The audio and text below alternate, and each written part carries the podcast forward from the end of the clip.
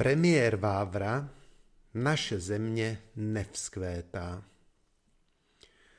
Vážení spoluobčané, naše země nevzkvétá.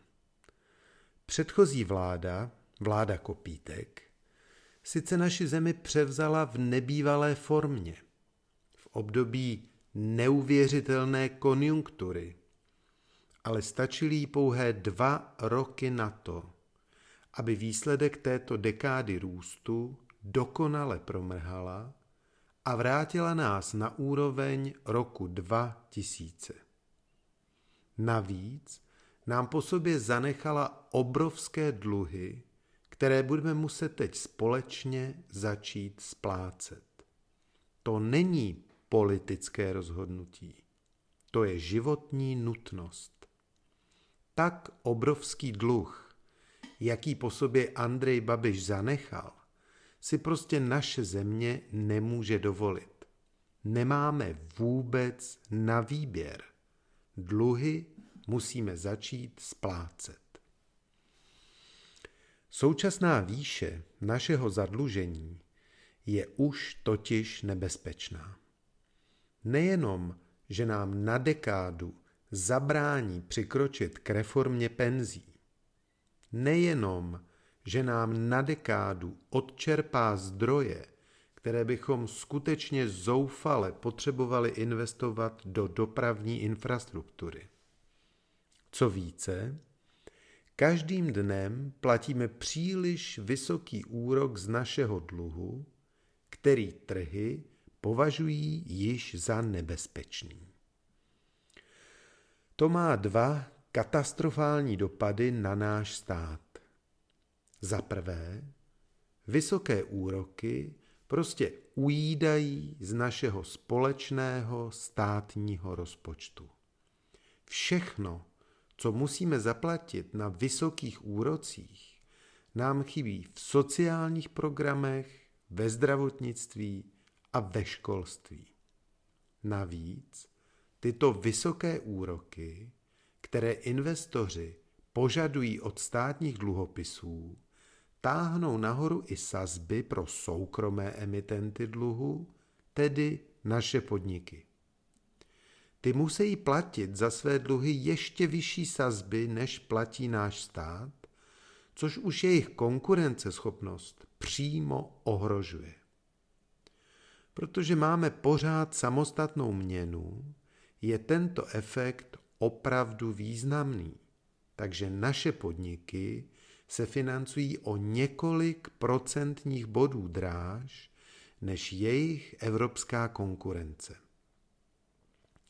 To vede k tomu, že zahraniční investoři už nás nevyhledávají tak často a že dokonce někteří začínají naši zemi opouštět.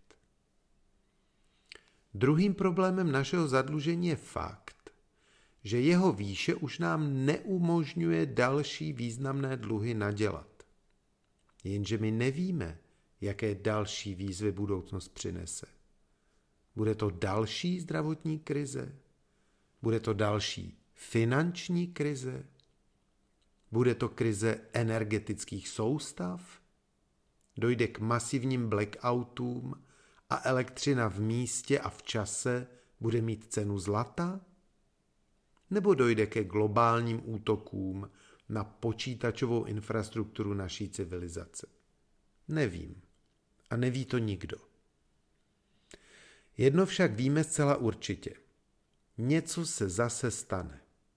Daní za náš propojený svět je fakt, že efekt mávnutí motýlých křídel nikdy nebyl tak silný, jako je nyní.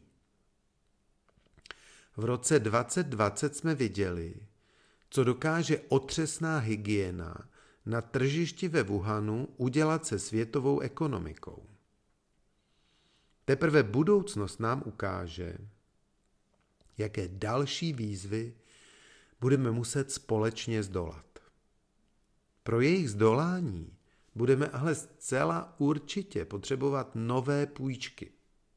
Jenže to bude možné pouze tehdy, pokud se nám vůbec podaří najít někoho, kdo nám jako dluhovému hříšníkovi ještě půjčí. Snižování našeho zadlužení zpět na rozumnou míru nebude rychlý proces. Počítejme s tím, že opatření ke snížení dluhu musí být dlouhodobá. Rychlé škrty z roku na rok nebo skoková dočasná zvýšení daní neřeší vůbec nic. Nás čeká dlouhá cesta, která neudusí ekonomiku a neučiní život v naší zemi nesnesitelným. Připravme se společně tedy na to, že taková opatření budou v platnosti minimálně dekádu, spíše však déle. Zvýšení daní nám samo o sobě nepomůže a nebude hlavním faktorem našeho úspěchu. Už dnes u nás daně nízké nemáme.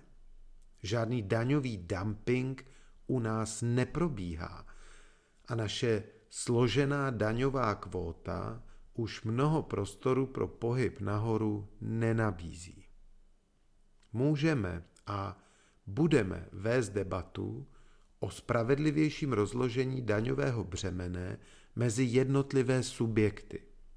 Ale o skokovém navýšení daní nemůže být ani řeči.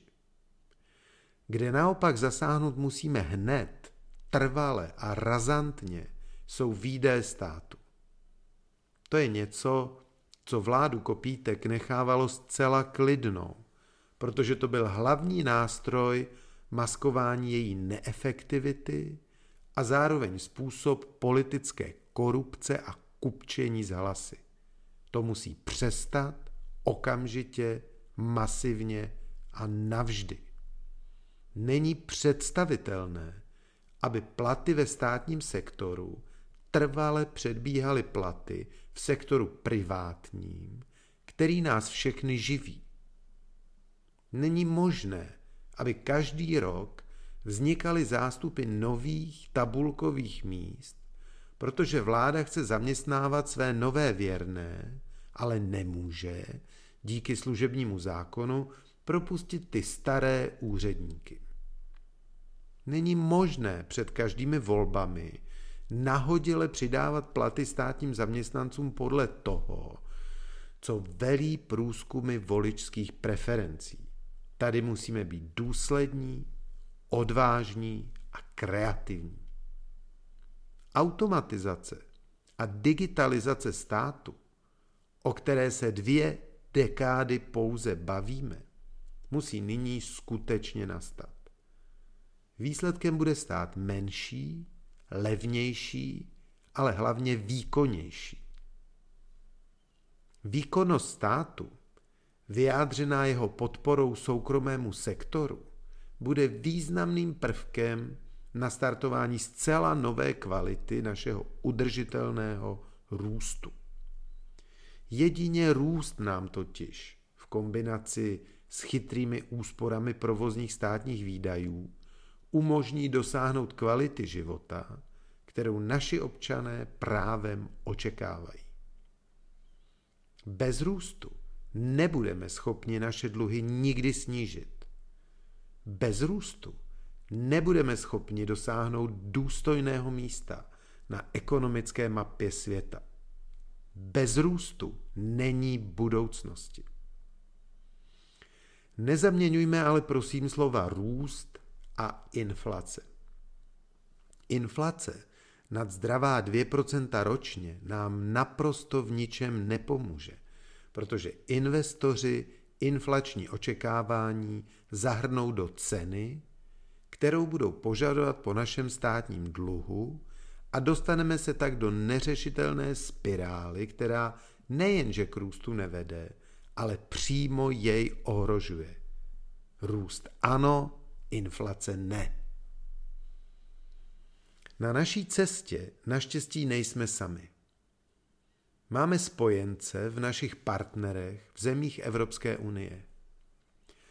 Ti nám mohou nejen přímo pomoci, což od našeho přistoupení k Evropské unii dělají, ale také nás inspirovat. Naše ekonomické nerovnováhy nejsou v moderní ekonomické historii ničím novým ani ničím nepoznaným.